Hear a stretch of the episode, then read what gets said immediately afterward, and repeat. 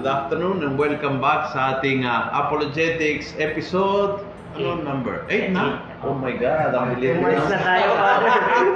Bilis na ng tayo. panahon. Welcome back, Father Abe. Thank you for coming once again. And Brother Edwin, welcome po. Good afternoon. Welcome po, magandang hapon po. Ang pag-uusapan natin ngayon hapon ay Marian Dogmas. Bakit kanyang kahalaga para sa ating mga Katoliko si Mama Mary? And then, hindi lang mahalaga. Mayroon po tayong mga ipinagdiriwang na very important. Mary as Mother of God, Immaculate Conception, at marami pang iba abangan. Hindi ko pwedeng sabihin na lahat ngayon. Pero yung mga ibang ah, brother natin na Christians ay medyo nagagalit sa mga dogs, dogmas na ito at sinasabi na hindi biblical or invento ng mga paring katoliko. Kaya ho, maganda na talagang pag-aralan natin and how to answer when someone question uh, your devotion to Mama Mary. So yon. Uh, join us, share now, please share now. Yun lang ang hinihingi ho kapalit sa panonood ng formation. Share it now para yung biyaya hindi lang matapos sa iyo.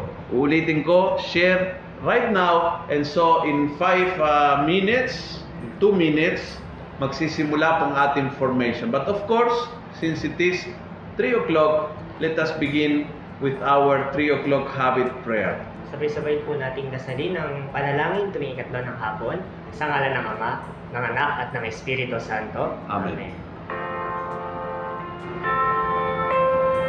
Umanaw ka, Jesus,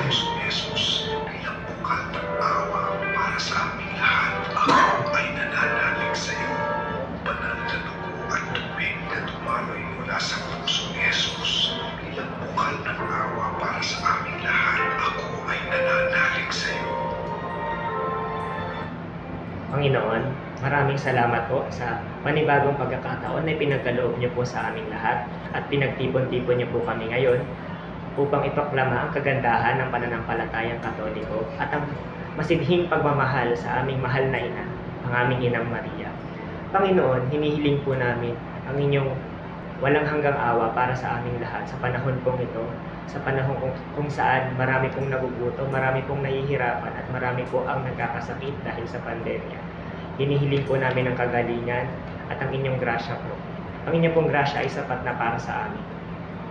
O Espiritu Santo ng karunungan, pangunawa, hinihiling namin ang iyong inspirasyon at ipagkaloob mo ito sa amin upang maging matagumpay ang aming misyon sa hapong ito. Ito ay hinihiling po namin sa matamis sa pangalan ni Jesus. Amen. Sa ngalan ng Ama at ng Anak at ng Espiritu Santo. Amen. Amen. Okay, muli magandang hapon sa inyong lahat. Ah, na-share nyo na. Ah, baka yung iba dyan, tinatamad mag-share ha. Magaling manood pero tamad mag-share. Share nyo please ngayon and so we can start. No? Father Abe, why is Mama Mary so important for the for the Roman Catholic Church? Why do we uh, love her so much? Why do we respect her so much? Why why is Mama Mary so dear to our hearts? Okay, unang-una po sa lahat, eh pakinggan natin kung ah, yung salita ng Diyos, bakit ba napakahalaga ng mahal na Birhen sa atin? At bakit mahal na mahal natin siya? Eh ang sasagot po sa atin mga minamahal na kapatid, ay ang salita ng Diyos mismo na inutos niyang sabihin sa mahal na Birhen sa pamamagitan ng ng Anghel Gabriel ay basahin po natin itong Lucas chapter 1, no, verse 26 to 28. At ganito po ang ating ah, mababasa. Nang ika-anim na buwan nga'y sinugo ng Diyos ang Anghel Gabriel sa isang bayan ng Galilea, ngalay Nazareth, sa isang birhen no, na uh, nakatakdang ikasal sa isang lalaki na ang ngalan ay Jose, saan ka ni David, no? At Maria ang pangalan ng birhen. Verse 28, at pumasok siya sa kinaroroonan niya at sinabi, Magalang ka, ikaw na totoong pinakamamahal. Oh. Yan po ay Protestant version ng Bible, yung Biblia. Oo, actually, Oo. no?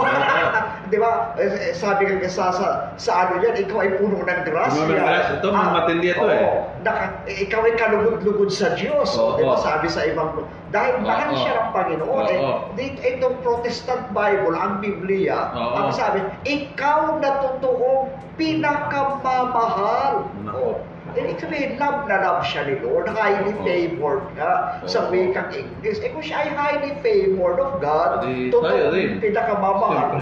Opo, alam nga na mga kawain natin yung mahal ng Diyos. Siyempre, siyempre, no? Very, very basic, ano? Very obvious. basic po. Very obvious. Ah, can, can I ask the opposite question, Father? Kasi it, it really always come to my attention.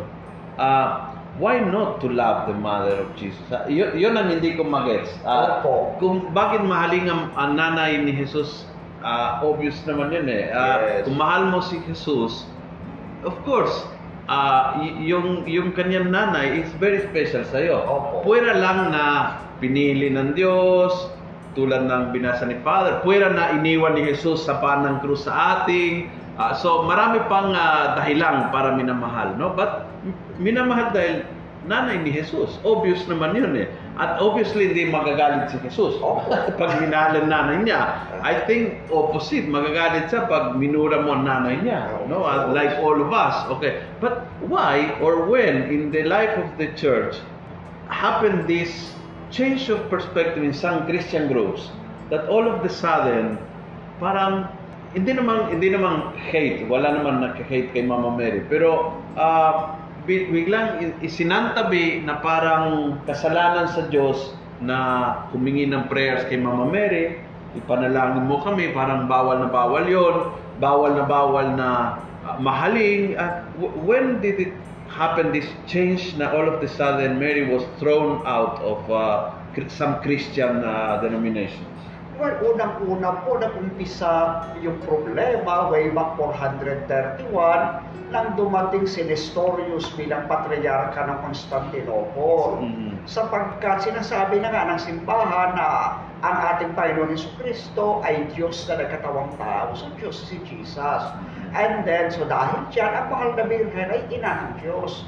Kaya mahalaga siya. Siya yung pangunahing instrumento na ginamit ng Panginoong Diyos para magkatawang tao dito sa lupa. Subalit para sabi ni Nestorius, ang Diyos ay hindi pwedeng ipanganak. Ang Diyos ay hindi pwedeng mamatay. Ang Diyos ay hindi pwedeng maging baby. Kaya ang isinilang ni Maria ay yun lang pagkatao no, ni, ni Jesus. No, yun lang, yun lang kanyang human nature. Katawan lang, ganun. Yung katawan lang. Eh, ang sabi naman ng simbahan natin sa Council of Ephesus, no, na pinangunahan ni Saint Cyril of Alexandria, sabi niya ganyan, hindi po pwede yan. Kasi, ang isang nanay, kapag nanganak siya, hindi lang katawan ng baby ang kanyang sinisila. Siyempre. Oo, hindi lang, hindi lang yung pagkatao ng kanyang baby ang sinisilang. Ang kanyang sinisilang ay ang person. Oo. At ang si Jesus, bak na siya nagkatawang tao, hindi siya human person, but he is a divine person. You know, he possesses the, he, he, he is the Son of God, or God the Son. Kaya dahil dyan, ang isinilang na mahal na Birheng Maria ay Diyos na totoo at taong totoo. Okay. Kaya kung ang anak ay ah, Diyos na totoo, ang nanay ay ina ng Diyos. Ina ng Diyos. Di- Para magets ng grade 1, pero hindi magets na masyadong uh, ma- komplikadong utak, no? Yes. It's very, very simple, no? And is this the first dogma about Mama Mary? Ah, yes. Yan po ang kauna-unahang dogma about the Blessed Virgin Mary Aha. sapagkat alam naman natin ang pangunahing ang pangunahing um, role ni Mama Mary sa buhay ng ating Panginoong Yeso Kristo ay ang kanyang pagiging ina. Ito nga po ay mababasa natin dito po sa opening pa lang no, ng New Testament, no, sa Aha. first chapter ng Gospel ni, ni, ni San Mateo. Ganito po yung kanyang sinasabi. Di ba sa opening, Matthew 1, sabi dito, no, sa, ah, ito ang lahi ni Yeso Kristo na mula sa angka ni David, na mula naman sa lahi ni Abraham. Ang dami si Abraham, ang ama ni Isaac, si Isaac ang ama ni, ni Jacob, na ama naman ni Juda. So yun ang verse 2 pagdating dito sa eh yung ending niya nung, nung talaang buhay, nung talaang lahi ng Panginoon, genealogy ng Panginoon. At si Jacob ang ama ni Jose na asawa ni Maria. Si Maria naman ang ina ni Jesus na tinatawag na Kristo. Kaya opening pa lang ng New Andyan na. Testament. Yun Andyan na yung na. motherhood of Mary. Oo, oo, Opo.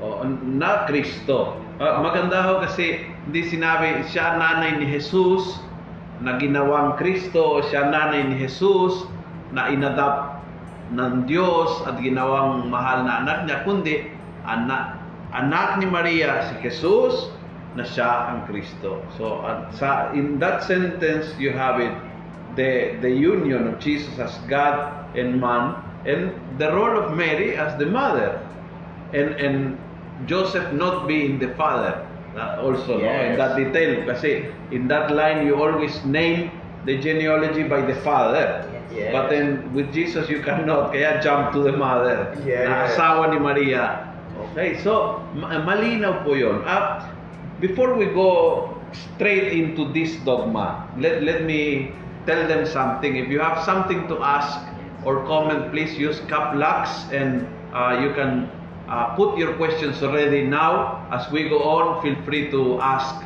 during our conversation Yeah. and then uh, for you father I, I, can you tell us what is a dogma. Okay. Unang-una po, yung salitang dogma, no, yan po ay hindi masama at hindi yan kung saan-saan lang kinuha. No, kung hindi yan po ay galing sa mga apostol.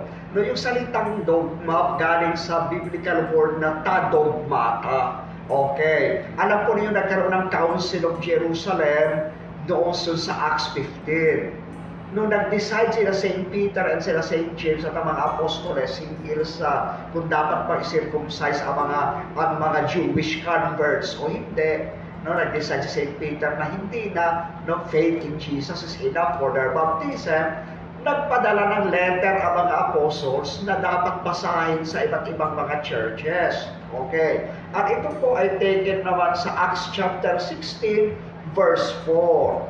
And as they went through the cities, they delivered unto them the decrees for them to keep that were ordained of the apostles and elders which were at Jerusalem. Yung decrees, apostolic decrees, Oo. yan yung Greek word po niya sa original Greek Bible kasi ang New Testament, Greek yan ang kaisulat, Koine Greek. Ang word niya, ta-dogmata. No? Okay, so dyan kinuha yung word na dogma. Dogma. Eh, ano yung dogma? Ang dogma, ibig sabihin ay ang official teaching ng church, opisyal na katuruan ng Santa Iglesia, revealed by God. Hindi natin yan inimbento. Ipinahayag ng Diyos sa pamamagitan ng mga ng mga apostol, tinuro ng ating Panginoong Yeso Kristo. And it is an infallible truth. Ito ay isang katotohanan na hindi kailanman mabawasak o masisira, hindi mababali sapagkat ito ay pinahayag ng Diyos no, sa atin bilang katotohanan ng pananampalataya na dapat sampalatayanan ng lahat ng mga sumasampalataya sa buong daigdig. Sino nag-decree or nagsabi na ang isang katotohanan ay kasama mabilang-bilang dogma at um, when?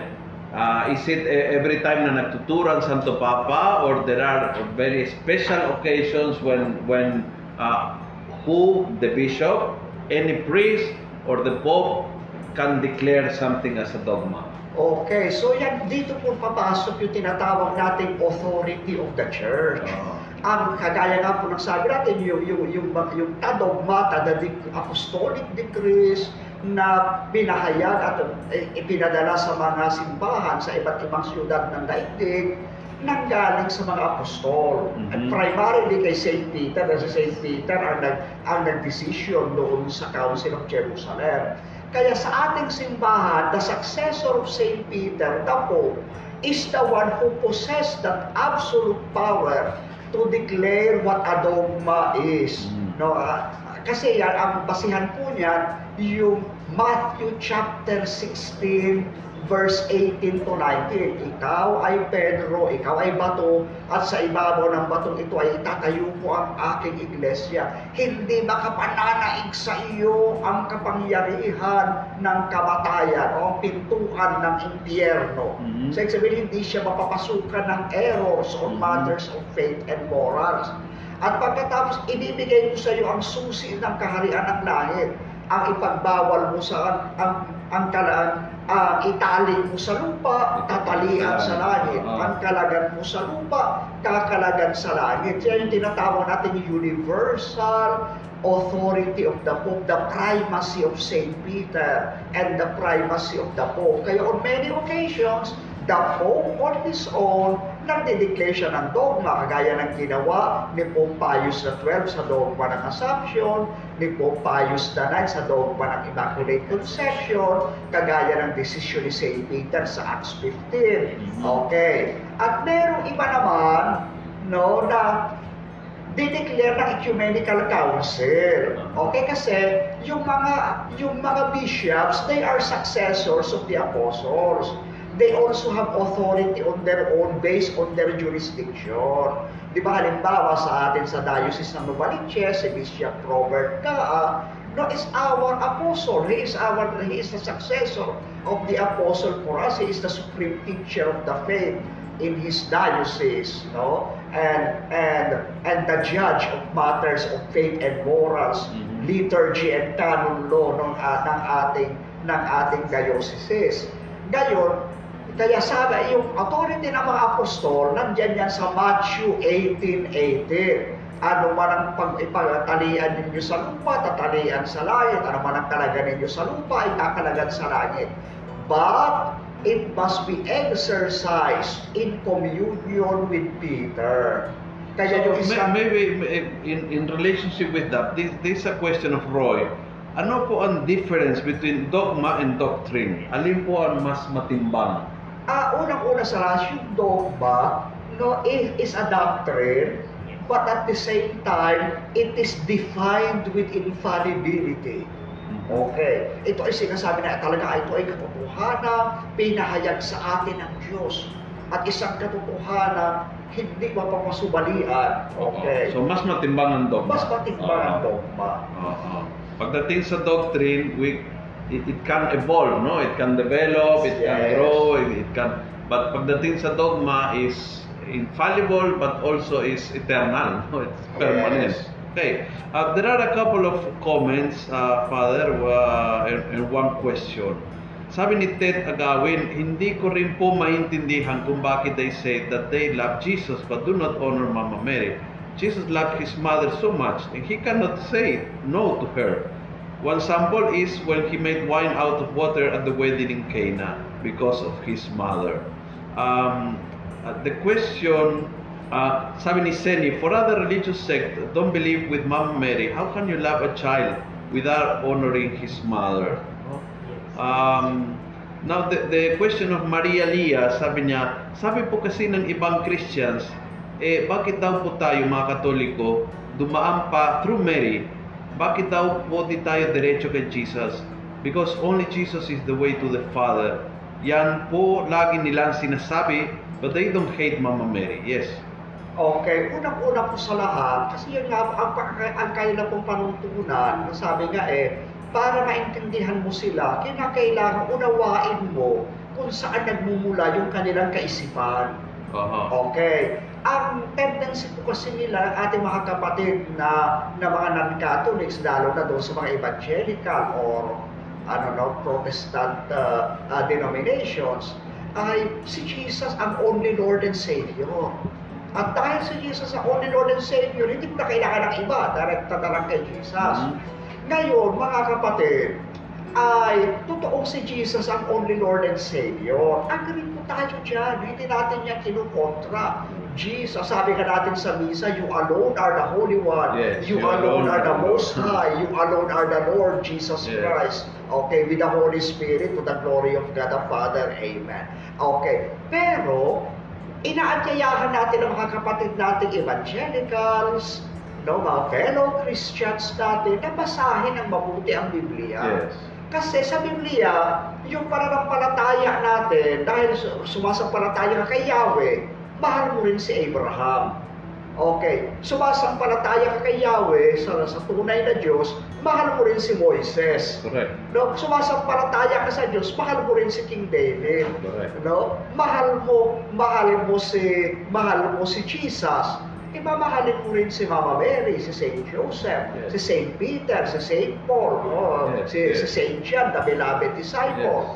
So if we are a community of believers. We are a church. Yes. Hindi pwedeng kanya-kanya, hindi pwedeng me and Jesus alone. That is theological and spiritual selfishness. And also, Father, this is a disobedience to Jesus himself. Yes. Because, for example, he, he left the apostles, he chose them.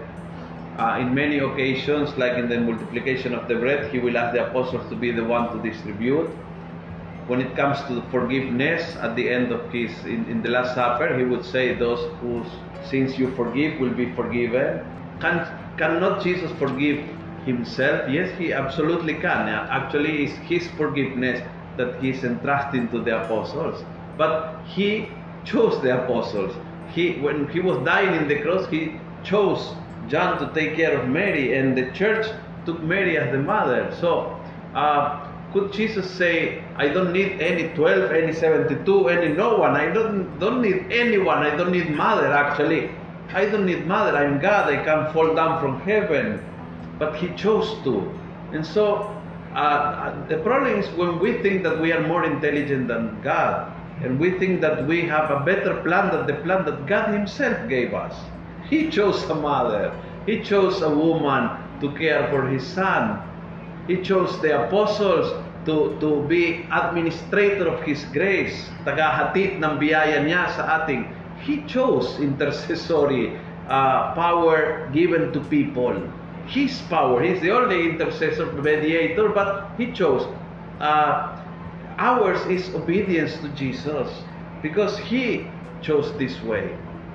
There was no like uh, me and, and God alone. There is never is this. Yeah, totoo po yun, Father. Actually po mga kapatid, inaanyayahan namin kayong basahin ng mabuti ang Biblia.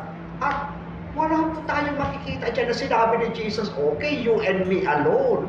Ano pa mga utos ng Diyos? Ha? Igalang mo ang iyong ama at ina. O, mga husband, no, love your wife as Jesus offered His life for the church. Mhm. Di ba? O, wives, no, respect and honor and your husband. O, mga magulang, alagaan ninyo at mahalin ang inyong anak. Pakainin mo yung nagugutom. Damitan mo yung mga walang damit, painumin ng nauuhaw. Mhm. So, hindi tayo pwede me and Jesus alone. Meron tayong kapwa, kaya yung, yung commandments, love of God and love of neighbor. At saka isa pa, guys, kung basahin itong talata na kinukot sa atin ni Father, itong John chapter 19, verse 25 to 27. Okay, ganito po yung sinasabi. Nakatayo sa tabi ng krus ni Jesus ang kanyang ina at ang kapatid na babae nitong si Maria na asawa ni Cleopas. Naroon din si Maria Magdalena. Nang makita ni Jesus ang kanyang ina at ang minamahal niyang alaga, no, sa tabi nito, kanyang sinabi, Babae, narito ang iyong anak.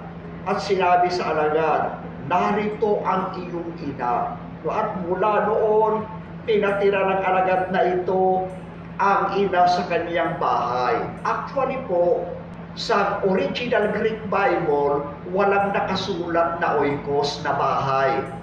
Ang sabi lang, and he accepted her into his own. Tinanggap niya siya sa kanyang puso, sa niya. kanyang buhay. Yun, yung, Oo. yun ang attitude ng bawat Kristiyano dapat. Oo. Tayo ba ay minamahal na alagad ni Jesus o alagad na kinasusuklaman ni Jesus? Kung tayo ay alagad na minamahal ni Jesus, binirigalo ni Jesus sa atin si Mama Mary bilang ating ina. Kaya nga Pag sinusundan mo yung, yung ah, logic ng ibang sekta, ang dapat sabihin ni Jesus kay Juan, eh, nanay, tumabi ka muna o Juan, ah, diretso ka sa akin. Ha? diretso na sa akin, walang Ah, kwenta yan. wa- wa- ba- ba- bakit dadahan pa? Ba- bakit ah, nanay, ingatan mo siya? Oo. Ah, matanda na si Juan at alagad ko, diretso sa akin. Why why do you uh, Inang Maria, why why do you have to take care of John? Ah, ako na lang, diretso, one on one kami. No. Yes. But he he did not. And it's not accidental at hin- hindi yun basta nangyari. And in fact, tinanggap ng simbahan bilang ina ng simbahan. No? You can see already from the uh, from the Acts of the Apostle that Mary was there at the birth of the church. No, was there uh, with them, was caring for them.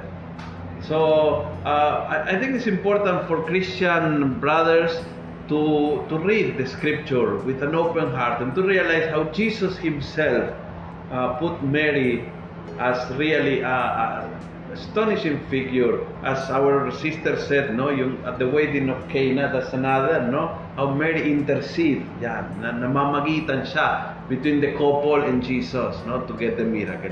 Now, but there is a question of Seni. But with Islam, Jesus is only a prophet, not the God. But the Islam also believe with Virgin Mary. This is Mariam in the Holy Quran. What is the explanation regarding this? Well, well unang-una sa lahat, that is something po na we appreciate so much, you know, with Mhm. our with our Muslim brothers and Mhm. sisters. No, na bagamat para sa kanila ang ating Panginoong Yesu Kristo ay hindi Diyos, no siya ay isang mala, dakilang Dakilang propeta, pero minahal din nila si Mama Mary. Oo. Oh, di ba? So to natin para sa kanila, the holiest woman no in history he is not even the mother or the wife of the wife of uh, Muhammad, no, Uh-huh. not the daughter of Muhammad, uh, Fatima, but Maryam, no, the mother no, of Isa, no, the mother of the mother of Jesus. So, ibig sabihin, yung ating mga kapatid na Muslim, meron din silang sense of the history of salvation na Uh-huh. mahalaga sa Diyos ang mga taong kinasangkapan niya para sa kaligtasan ng daigdig. At dahil mahalaga sila sa Diyos, minahal sila at pinili ng Diyos, dapat din natin silang mahalin at igalang at pangunahin na dyan ang mahal na Birheng Maria. Wonderful, wonderful, no? So, okay. Um, and, and then, Father, uh, what do you, when we say uh, the dogma of Mary, Mother of God, uh, by the way, when do we celebrate this? Ah, January 1st. January 1, ha? Oo. Kasi. It is a holiday of obligation. Yes, but alam mo maraming Katoliko hindi alam and and they think that we celebrate New Year. no? And so it's important na it's a very important feast in our faith, no? Okay, uh, when was declared this dogma of uh, the the uh, Mary as Mother of God, Theotokos, and uh, what what is the uh, anong laman ng uh, ng dogma ng Okay, unang-una po sa lahat, ito ay dineclare sa Council of Ephesus way back year 431. You know, kagaya po na ating nabanggit kanina, merong isang obispo o arsobispo ng Constantinople, the Patriarch of Constantinople named Nestorius, dininay niya na si Mary ay Mother of God. Dahil ang isinilang lang daw ng mahal na Birhen, yung pagkatao ng ating Panginoong Heso Kristo. mga ganyan. May mga historian yung pag-iisip na yung napako lang daw sa krus ang pagkatao ng ating Panginoong Yeso Kristo. Sabi ng ating simbahan, no, hindi may mga religion na, na hanggang ngayon ganito ang pananaw. may historianism pa rin po no, sa, na hanggang ngayon ay ganyan ang pananaw. Although hindi na sila ganun karami, Aha. na they are not as influential. Yun nga na, nakakalungkot ma, mag-iingat po tayo mga katoliko kasi maaaring Catholic tayo, but at the same time, maaaring maging Arian or Nestorian ang Oo. ating ang ating pag-iisip. Now, although yung re- religion ng Nestorianism ay konting-konti na lang ngayon, pero ang mga kapatid, sorry, hindi po ito akusasyon, huwag po kayo masasaktan mga kapatid, pero yung mga kapatid namin born again, medyo merong halo nito sa kanilang pananaw. Kasi sabi, okay, Diyos si Kristo ay accept na Diyos niya. No, pero si Maria ay kinasangkapan lang niya ng Diyos. Pagkatapos niya isila si Jesus, wala na siyang kwenta. Oo. O hindi kaya pagkatao lang ni Jesus yung binigay niya. Oo, yes, correct. Oo.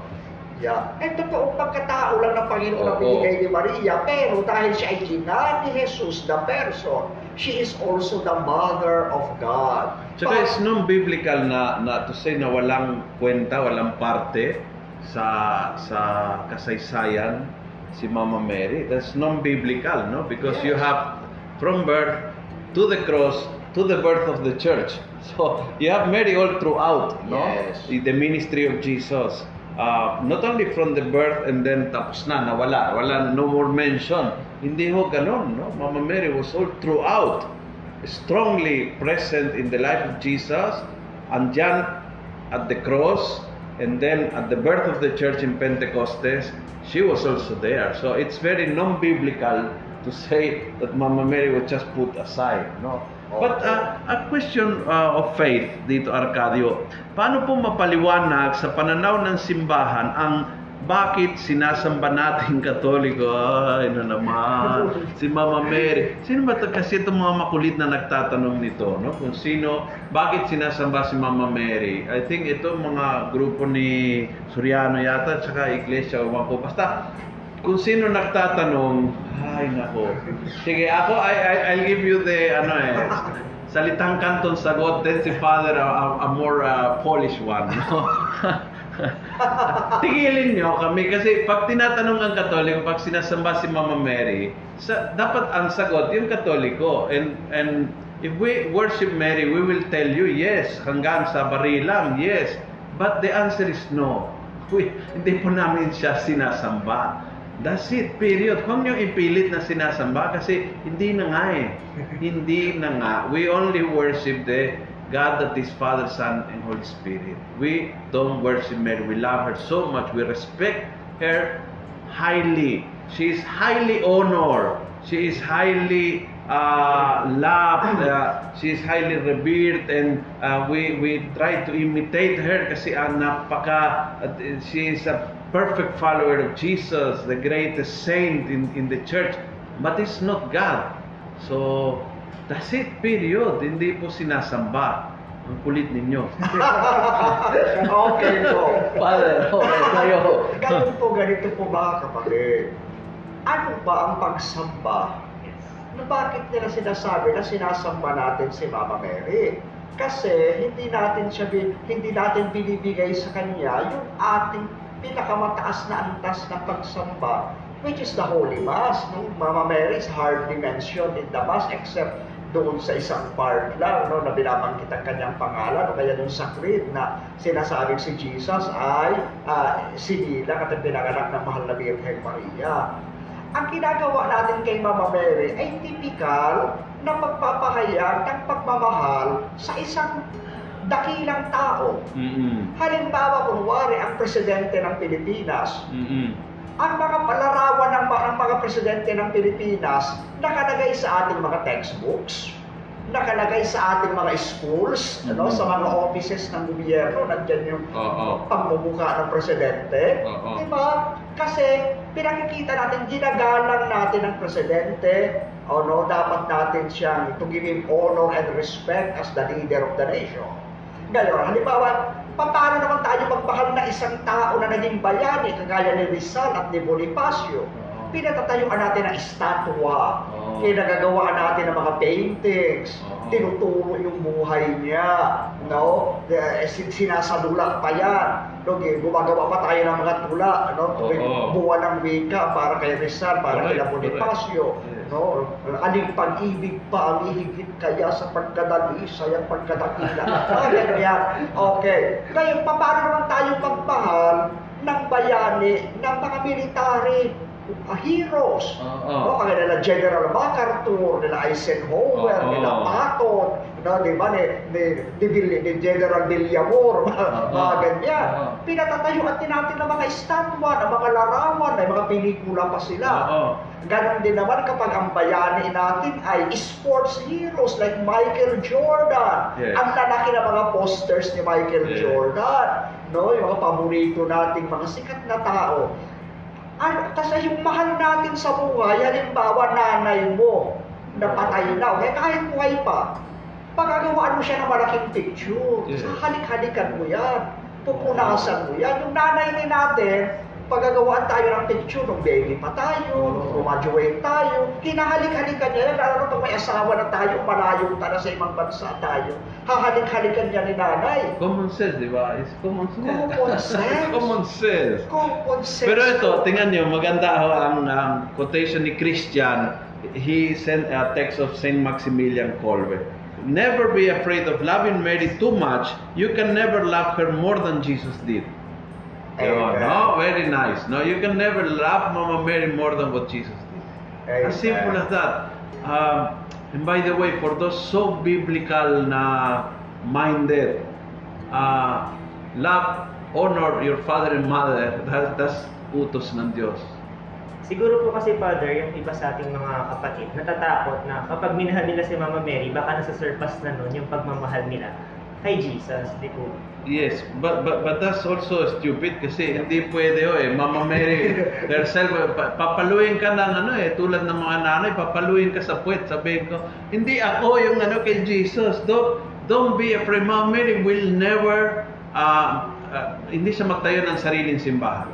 Yeah, at saka isa pa po, she will never direct the attention to her. She will always tell what she said at Cana. Do whatever he tells you to do. He always directing you to Jesus. So don't worry, we will never love Mary more than we love Jesus. Ibang level din yun eh. Uh, we worship Jesus. We don't only love Him. He is our God, which Mary is not. So, ibang level yan. Malinaw sa ating mga katoliko yan eh. Yes. At saka isa pa, tingnan ko rin yung mag-asawa. Di ba? They kiss each other every day. Di ba? Pinipicture nila yung isa't isa every day. Pagkatapos ay magkatabi silang matulog. Lagi silang nagkikwentuhan. Nagsusubukan silang kumain. Pero magsiselos pa si Jesus doon sa asawa mo? Hindi. The more you love your husband or your wife, kahit napatay na yan, alaala na lang, alaya mo ng bulaklak yung kabaong niya, hindi magsiselo si Jesus Tsaka kasi hindi naman makintid ang utak ni Jesus. Ganon din pag minahal mo yung nanay mo, pagpagawaan mo yung nanay mo na magandang magandang paintings, o di kaya alaya mo ng bouquet of flowers si nanay habang buhay pa, o kahit patay na siya, alaya mo ng bulaklak yung kanyang larawan dahil love mo si mama, na si mami, o si nanay, hindi naman hindi naman makitid ang isip ni Jesus. Sasabihin ako, mas mahal mo yung nanay mo kaysa sa akin, isusumpa kita. Hindi po.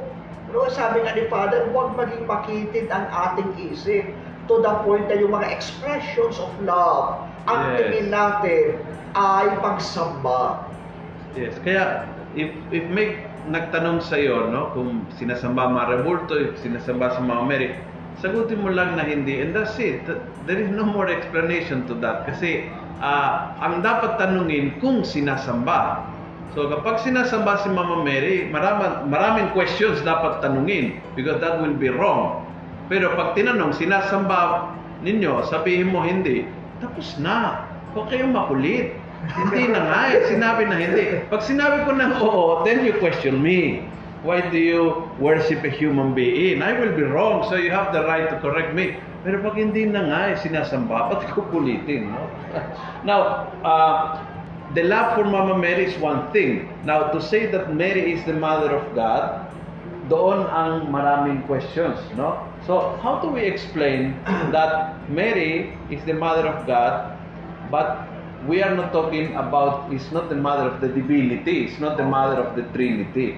Uh, common confusion yata, Father, kasi, to think many believe, that we believe that by saying Mary, Mary is mother of God, she is the mother of the Father, and the Son, and the Holy Spirit. Eh, unang-una po sa lahat, napakalinaw sa Biblia na ang mahal na Birhen Maria ay ina ni Jesus. Oo. Okay, so ibig sabihin, tinutukoy natin na siya ay ina hindi ng God the Father, hindi ng Holy Spirit, Oo. but He is the mother of the second divine person na nagkatawang tao. Okay. So dapat clear yun sa atin. I-situate natin yung yung issue Mhm. doon sa ano ba yung aspeto ng kasaysayan na nangyari yan. No, alam natin na ang ang Son ay Diyos. No, sa simula pa ay naroon na ang Diyos, ang salita. No, kasama ng Diyos ang salita at ang salita ay Diyos. John 1.1. Sa verse 14, nagkatawang tao ang salita at nakipanayam sa atin. Okay. So sabi nga, isinilang siya ng mahal na birhen. Sabi po dito, lumang tipat pa lang, alam na na isisilang ng birhen no, ay Diyos. Okay. Sabi sa Isaiah chapter 7 verse 14, ang Diyos mismo ang magbibigay ng paratandaan. No, tingnan ninyo, ang birhen ay maglilihi at manganganak ng isang lalaki at tatawagin siyang Emmanuel. Ngayon, ano yung karakteristik ng batang iyan? Isaiah chapter 9 verse 6, no, na nabasa na natin dito when we were discussing the divinity of Jesus. Sapagkat ipinanganak sa atin ang isang sanggol na lalaki at siya ay namamahala sa atin. Siya ang kahanga-hangang tagapayo, makapangyarihang Diyos, walang hanggang ama, ang prinsipe ng kapayapaan. Kaya sabi sa Matthew 1.23, at natupad ang hula ng propeta. Tingnan ninyo, maglilihi at manganganak ang isang birhen ng isang lala, batang lalaki at tatawagin siyang Emmanuel. Ibig sabihin, suma sa atin ang Diyos. Kaya ang isinilang ni Birhen Maria ay hindi tao lang, Mhm. kung hindi Diyos na totoo at taong totoo. Kaya si Mama Mary ay Mother of God dahil si Jesus ay tunay na Diyos. Father, can, can you give uh, once again these two verses and I I recommend kayo po na nanonood, isulat ninyo so that when your friends ask about this, why do we consider Mary the Mother of God, you can refer to Matthew, you can refer to the Old Testament, you can refer. So can you can you give us again? Yeah. Isayas po 7.14. Okay. At pagkatapos Isayas 9.6. Okay. Kaya ho, next time na simbang gabi, makinig sa mga readings. ah, kasi dahil madaling araw, medyo natutulog. Kaya dahil lahat ng ito lumalabas sa simbang gabi. Yes. These are the readings of Advent eh, when Advent gets close to Christmas. So that's this our simbang gabi. Lumalabas ho yung mga hula ng propeta. These are our first readings of uh, simbang gabi. And then the Gospels of uh, simbang gabi, it's all about Mary. Matthew 1 and 2 and Luke 1 and 2. Kaya gising-gising tayo next simbang gabi. Ha? Opo, at yung pa yun po sa, sa Mateo ay Ma- Matthew or Mateo chapter 1 verse 23. Pwede na rin isama yung John chapter 1 verse 1 to 2 at saka yung John 1 verse 14. 14, edad ni Edwin. Times 2, Father. okay. Okay, so that's the first dogma. So maybe we have time to start the second. And again, if you have questions, uh, bring them on.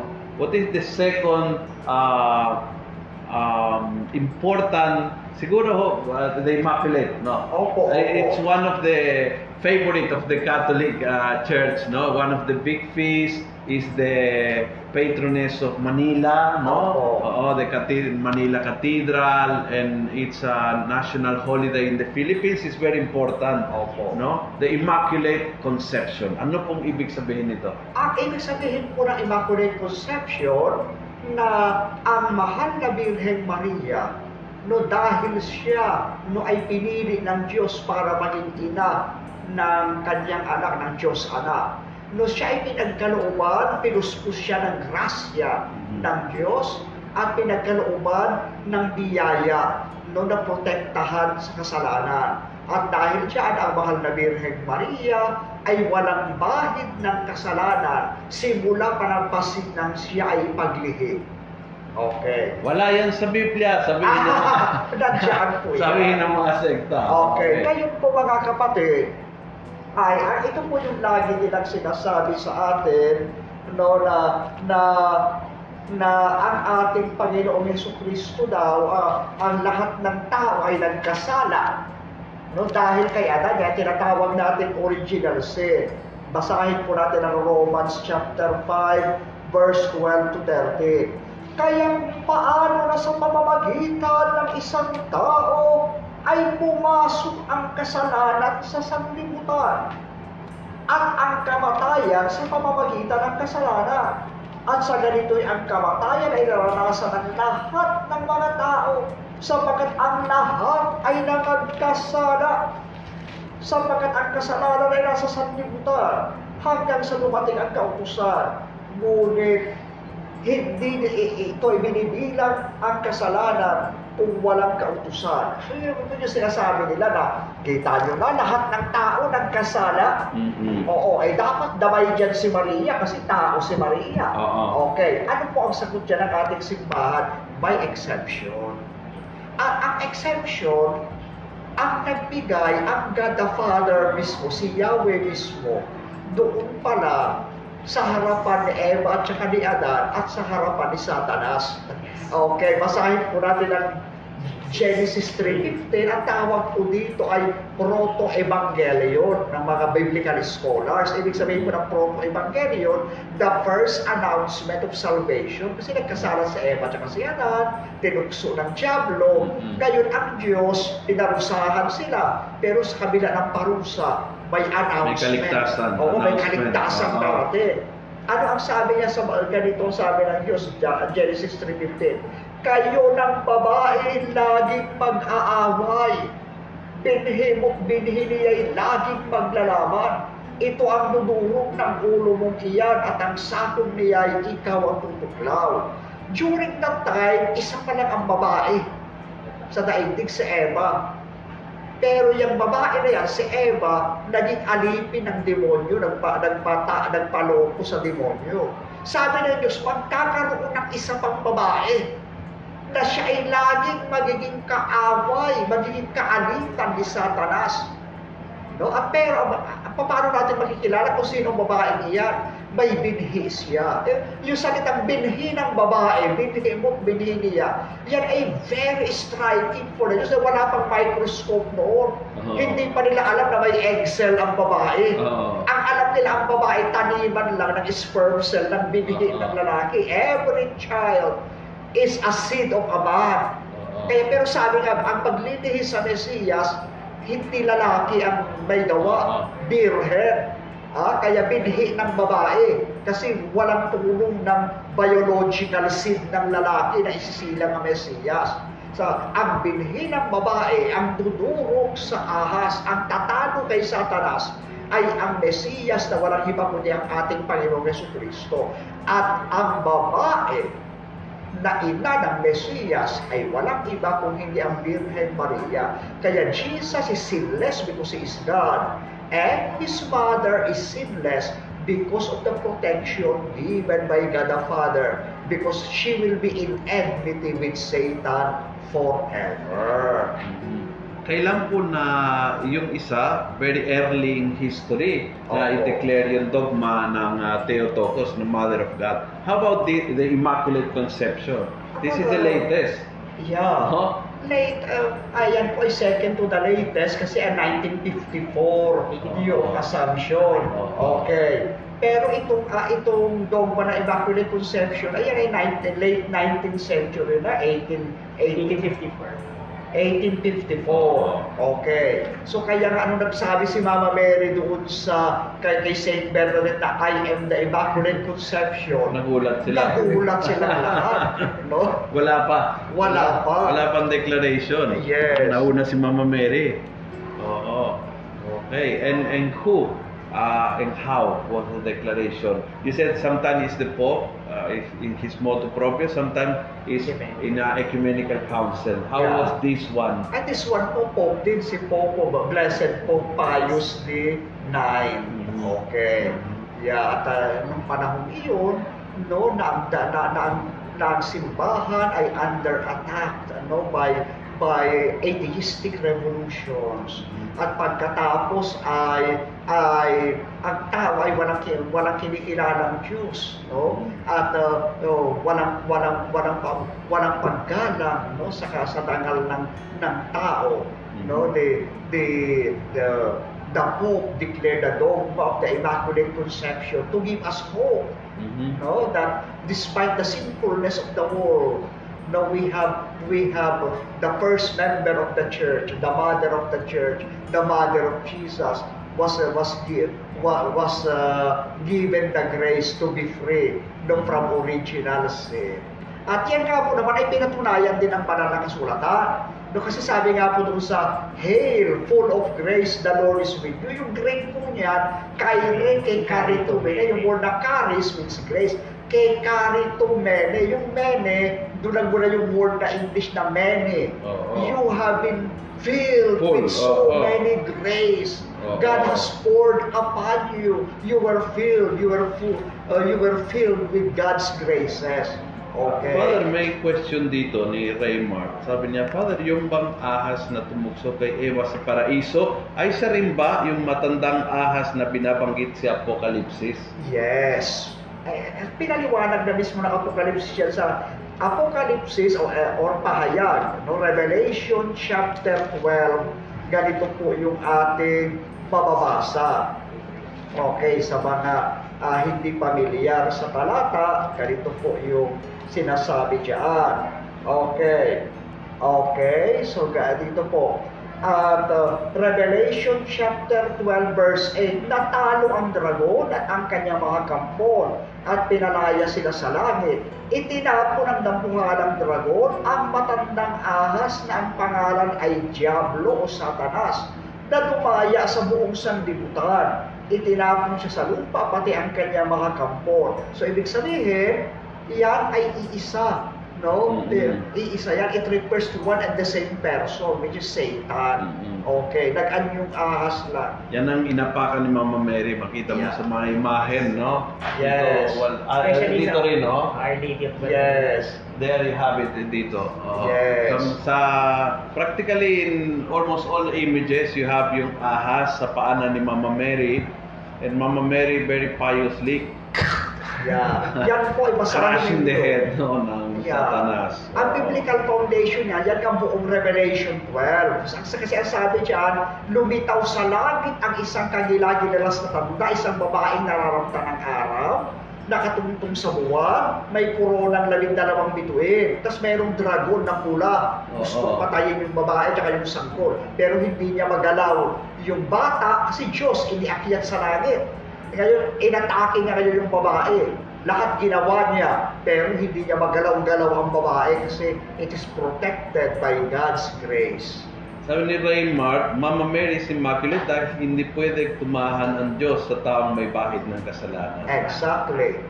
May mga nagtatanong po, sabi kanya, eh kung si Maria ay walang kasalanan, dapat yung mga nanay at tatay niya wala rin kasalanan. Hindi po, kasi si Maria lang ang pinangakuan ng God the Father. Yung Mother of the Messiah lang ang magtataglay ng, ng, ng special blessing to be in enmity with Satan. Mhm. And at the same time, yung mga magulang naman ni Mama Mary, hindi magiging nanay at tatay ng Son. Kaya si Mama Mary lang ang perfected in grace. Tanong ni Randy, Father, Father, ano pong dahilan kung bakit nagpapakita si Mama Mary sa iba't ibang aparisyo katulad po ng Fatima? Well, unang-una po yung pagpapakita sa Fatima, uh, if you will study the history of uh, Fatima, few years before she appeared, no Pope Benedict the 15th prayed to Mama Mary because of the World War First. And the Pope that time was sickly and he was old and said, Blessed Mother, please help me. Help me put an end to this war. Show your motherly love and teach us, no, uh, and give us the way how to how to how to appease no, the wrath, the justice of God. And, and so the Blessed Virgin Mary appeared in answer to the prayer of the Pope. At kaya kasabi ni Mama Mary, the, the World War I will end. But if you will not repent of your sins, another one will come, more terrible. It's World War II. Oh. So the Mama Mary appeared because she's the mother. She is concerned about the welfare of her children. At ang kanyang message is also the message of the gospel. Repent and be faithful to Jesus. Mhm. Sabi ni Francisco, maganda, sabi niya, all generations should call Mary blessed, no exceptions. Ah, yes. Ah. Ah, so natupad po yan sa Catholic Church, kaya ang tawag natin Blessed Oo. Virgin Mary. Okay, Mm. so yan po ay pinapatunayan sa atin ng banal na kasulatan. Yan po ay nasa Ebanghelyo din ni San Lucas. Diyan po sa Magnificat ni Mama Mary, na yan po ay nandito sa nandito sa ano no sa um, awit ng papuri ng mahal na Birhen no Luke chapter 1 verse uh, 48 sapagkat niligap niya ang kanyang amang alipin at mula ngayon ako'y tatawagin mapalad ng lahat ng salinlahi. Sa English, all generations will call me blessed. Sa Luke chapter 1 verse 26, sabi, dinala, pinapunta ang anghel sa isang birhen na ang pangalan ay Maria. Sabi, ang birhen na yan, tatawagin blessed. Kaya blessed Virgin Mary. Yan po yung ano yung version niya na Protestant. Ah, ito po ay protestante dahil Oo. magandang balita, Biblia. Oo, oo. Oh, pero joint force ng mga Catholic and, Oo. ma- and Protestant scholars. You see, ah, yun sa ano sa Protestant mismo na Bible na sinasabi no. The, Opo, this, ay, the old generation blessed. will call me blessed. Opo, opo. Sa dito rin sa Biblia na Protestant Bible, King James no, Version. eh, King James Version. No, ganyan din yung sinasabi. Sabi po dito, for he hath regarded the low estate of her of his handmaiden. For behold, from henceforth, all generations shall call me blessed. Oh, word. so, so uh, if, if may Christian na question, you mention that verse because that's important, no? And as uh, Francis said, Francis ba ang nagsabi? Yeah, all generations, no exceptions. so we all are bound to be uh, really calling Mary uh, blessed because she really is truly blessed and we are blessed because of her. Oh, hindi po sinabi na pra- mula ngayon lahat ng salin lang ay tatawagin akong walang kwenta. Ay, hindi po.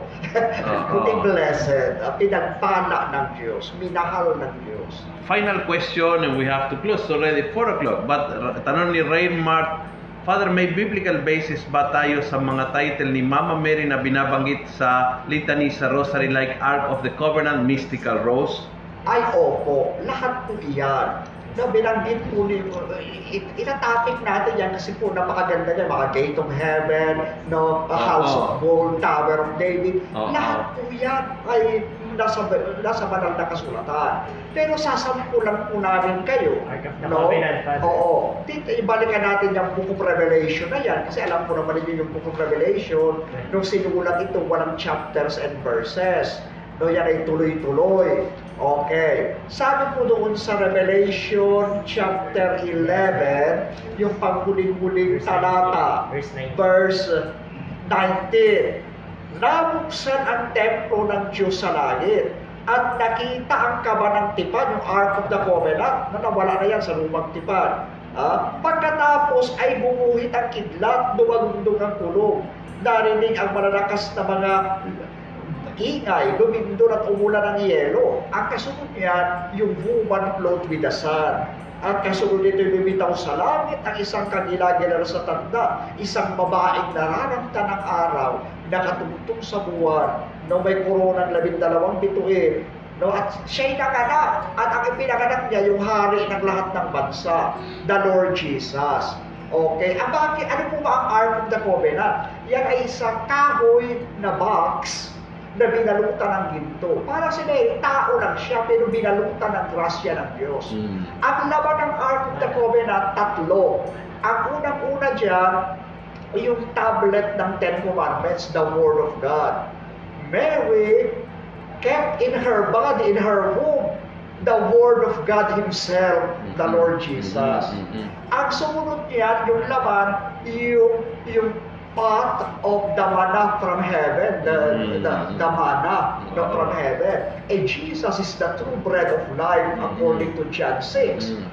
Kasi tinaglay ni Mama Mary ang, Mm. ang tinapay ng buhay sa kanyang Yes. Ang ikatlo, yung tungkod ni Yes. Moises Mm. ah, na, na, na, ano, na nagkaroon ng flowers. Mm. Diyan inilagay sa Ark of the Covenant. Eh, si, yung, yung tungkod ni Moises, simbolo yan ng pagpapastol ng Diyos sa Israel. Mm. Mary carried not only the staff of the shepherd, but the good shepherd himself, the new Moses, the Lord Jesus. Kaya Mary is the Ark of the Covenant of the New Testament. Very nice. So, ano pa ang pag-uusapan next week? Ano bang dogma na hindi natin... Assumption of marriage Assumption of perpetual marriage, virginity. Perpetual virginity. Okay, so abangan po next week. Ipagpatuloy po ang ah, kwentuhan natin tungkol sa ah, ating mahal na Inang Maria. Ano-ano mga questions na nasa inyo or kung may questions na tinanong sa inyo ng inyong mga kaibigan, ng inyong mga kamag-anak na maaring ah, ay Catholic na gustong dagdag ng kaalaman o di kaya ah, born again or Iglesia ni Cristo or Muslim na hindi nila naunawaan ang ating pananampalataya, you can ask. So maganda ho na may sagot ka. Maganda na may sagot at yung sagot mo inform, hindi lang sagot na ah, basta yung pag-away na basta itong paniniwala huwag niyong pakilamanan. Hindi magandang ganoon. Magandang sumagot mula sa banal na kasulatan, mula sa ating tradisyon, mula sa ating common sense, but higit sa lahat mula sa ating pananampalataya. No? So, mga kapatid, welcome po uh, to join again next week at 3 o'clock. Join us on our episode. Brother Edwin, something to, some greetings or something to say, to remind? Okay, uh, next week po, uh, yun nga po, ang topic po natin is about the remaining dogmas, uh, the perpetual virginity and the assumption of the Blessed Virgin Mary, and the continuation of the Immaculate Conception.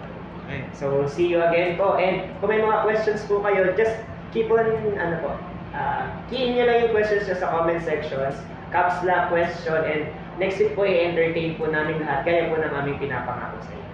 Okay, maybe we can finish praying together one Hail Mary as we greet our Blessed Mother. Happy birthday, no? Belated happy birthday. That, that is the very reason why, Father, itong mga topic natin for... Sa September. Opo. Yes. And, uh, yes. Uh, and then September 28 is uh, our own uh, Mary Antire of Nuts, Maria Tagakalak ng mga uh, buhol ng buhay, o Inandesay as we call, kanyang kapistahan, secondary patronage of our shrine. No? So, um, we pray together. Hail Mary, full of grace, the Lord is with you. Blessed are you among women, and blessed is the fruit of your womb, Jesus. Holy Mary, Mother of God, pray for us sinners now and at the hour of our death. Amen. Mary, Mother of God, Pray for us. Father, Son, and Holy Spirit. Amen. Amen. Amen. Thank you and God bless. Thank you so much Thank you.